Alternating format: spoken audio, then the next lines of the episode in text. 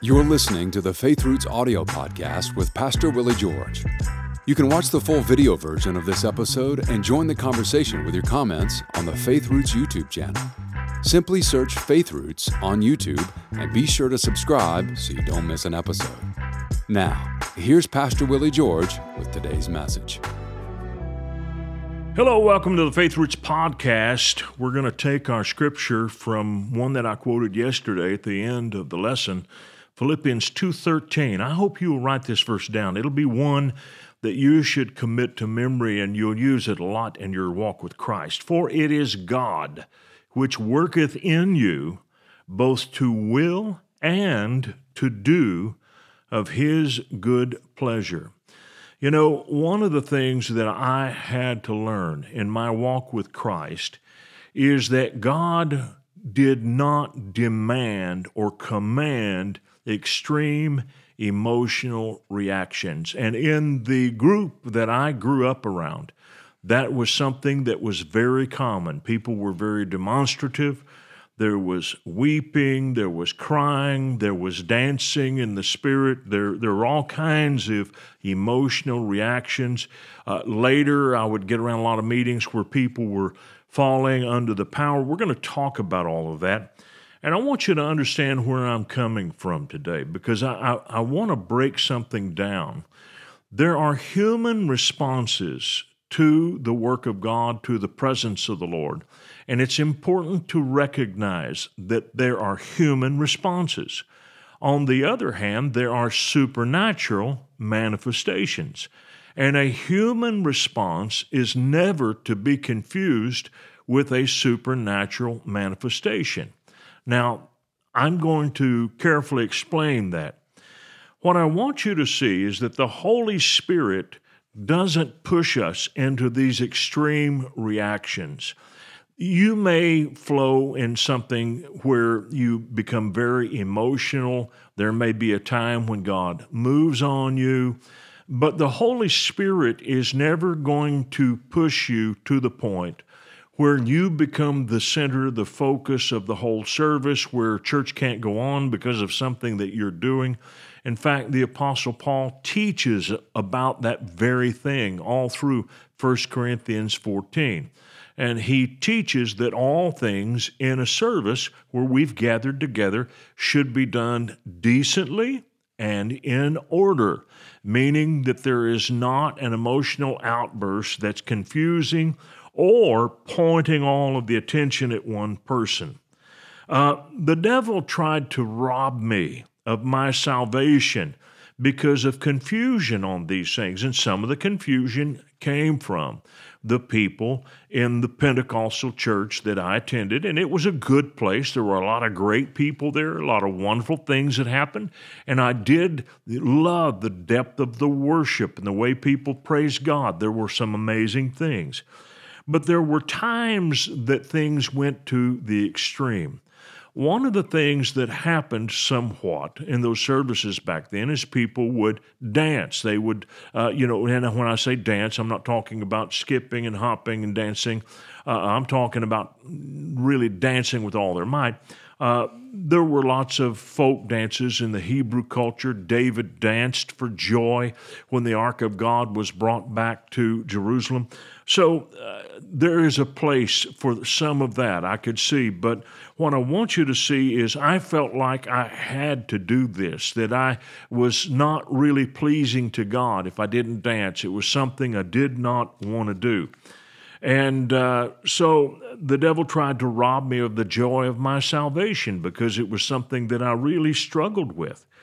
Uh, I felt guilty all the time because down in my heart, I knew I don't want to do that. That's not something I want to do. But I felt like I had to do it, and I felt like a sure sign that God wanted me to do it is the fact that I did not want to. And if I had just known Philippians 2:13, it would have liberated me completely, for it is God which works in you both to will and to do of his good pleasure. In other words, God doesn't call you into things that are unnatural to your personality. Let me explain how this works. Um, when God convinced me that I was supposed to pastor a church, and that I was going to pioneer and plant this church, Church on the Move, back in 1987 here in Tulsa. My wife was less than enthusiastic about it. In fact, she clammed up every time I talked about it. So I couldn't really talk to her a lot about this. And finally, one day we were out walking. I still remember we were in our neighborhood, and I said, Babe, what's going on? Why are you not happy about this? And she finally broke and went into tears, and she said, Willie, I can't be a pastor's wife. And I said, Baby, you don't have to change. I don't want you to be something that you're not. But she said, I don't think I can be at the church all the time, and I don't think I can lead all those ladies' meetings, and I don't think I can be uh, up in the platform talking all the time. I said, Babe, you don't have to do any of that. That may be something that you've seen some of our past pastors do, but you don't have to do that. I'm not expecting you to do that at all. In fact, all I need you to do is love me and be the wonderful wife and mother that you already are. You do that, I'll be okay. But she had this vision of what a pastor's wife was supposed to be. And can I tell you, there was a very real pressure that came from lots of ministers' wives. That if you were going to be a pastor's wife, you had to behave in a certain way. You had to perform certain duties. You had to be on the platform. You had to lead all kinds of things. And I told my wife, you don't have to do any of that stuff because I don't see anything in Scripture that suggests that you have to fill all those roles. You just be yourself. Now, let's fast forward because here we come now later. What is it today, 2023? 36 years later. Church on the Move is a very successful, very fruitful congregation. And I have four amazing adult children, all of whom have a deep love for God. That's one of the things that I am most proud of is that our kids turned out great. Our kids have a wonderful walk with God and a relationship with God. But I have to say that a lot of that came from my wife being the kind of person she was at home. And I can show you countless other pastors' wives who felt like they had to be at the church all the time, whose children absolutely resented the church and resented being in the church because their parents pushed them all the time to take up roles and responsibilities, even as children, that should never have been placed on them and I had enough sense. There are a lot of things I didn't do well, but this is one thing I did do well. I realized that childhood is a time of training, it is not a time of ministry. And Jesus, listen to me, if Jesus is come to save the whole world, don't you think that his work and his life's work would be incredibly important? Do you realize that Jesus was not a teenage minister? that he never preached as a teenager. Jesus never took a platform, read in the synagogues. He didn't do, he may have read occasionally in the synagogues, but he did not preach until he was 30 years of age. So Jesus did not have a public ministry, nor did he work miracles till he was 30 years of age. His whole time of growing up was spent in training. And what I want you to see is that when we force young people, or maybe a pastor's wife, into a certain role, or even a pastor, there are pastors that are miserable because the church expects them to do certain things that they really don't have the gift set to do. And I struggled with this. I felt like I had to dance in the spirit, I had to show extreme emotion in order to prove that I loved God. Religious spirits work like that on people. I remember we had a missions conference. I was not the senior pastor, I was the children's minister at this particular church.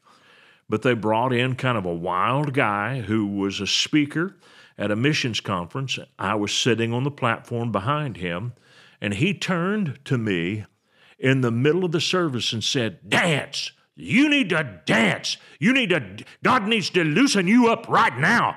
You need to dance in the Spirit. Of course, he put me on the spot for the whole congregation. I closed my eyes. I began to give it the best rain dance I could. Of course, people all cheered and shouted, thinking that something amazing had broken loose. There was no release in my spirit. You know what? If that were to happen today, I think I would whip his butt. That is so cross grained to the character and the nature of the Father to humiliate and to shame someone into something like that. Now, you know me. Uh, you know that I wouldn't do that.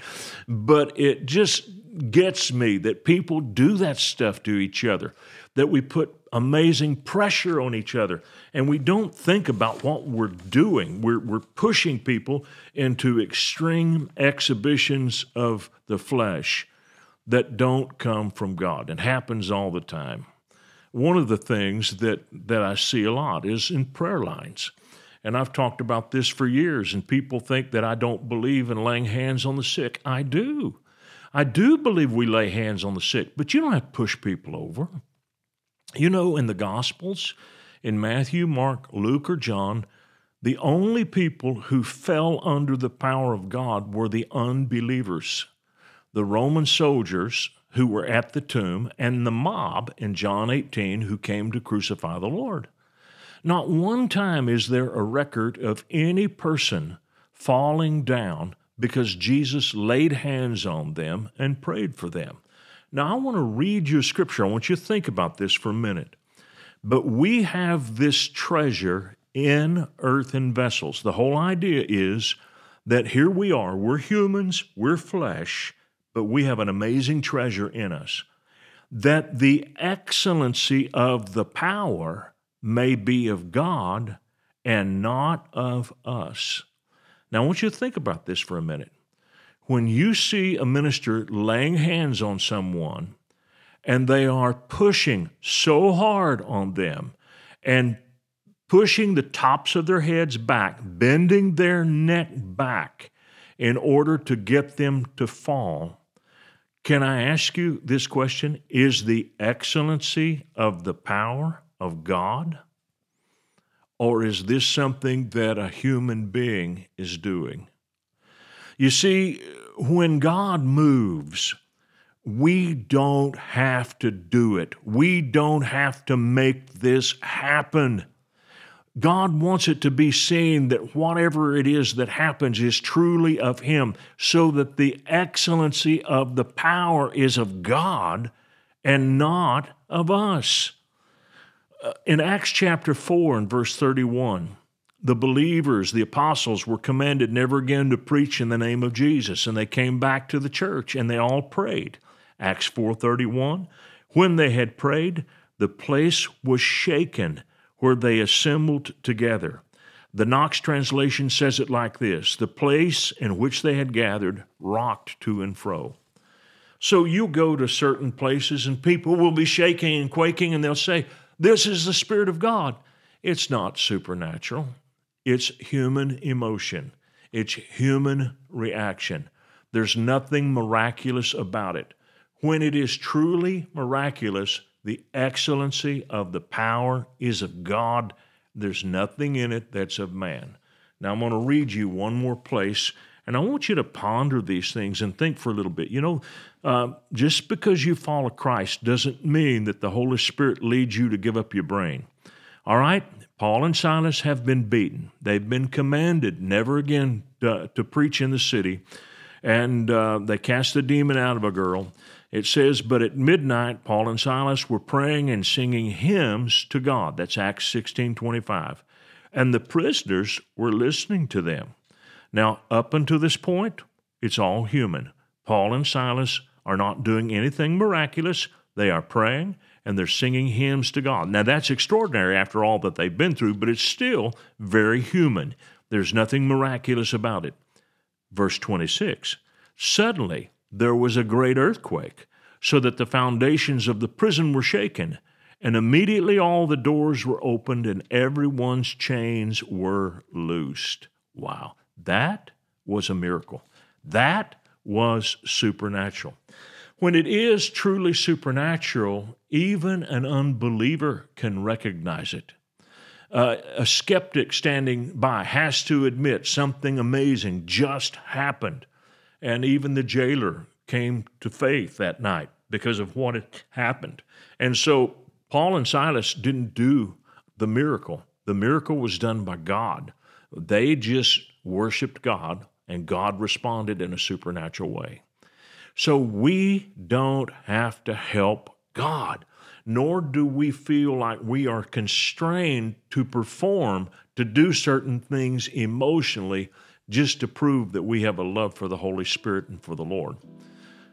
I hope that that helps you. Don't be driven to do things that God isn't leading you to do.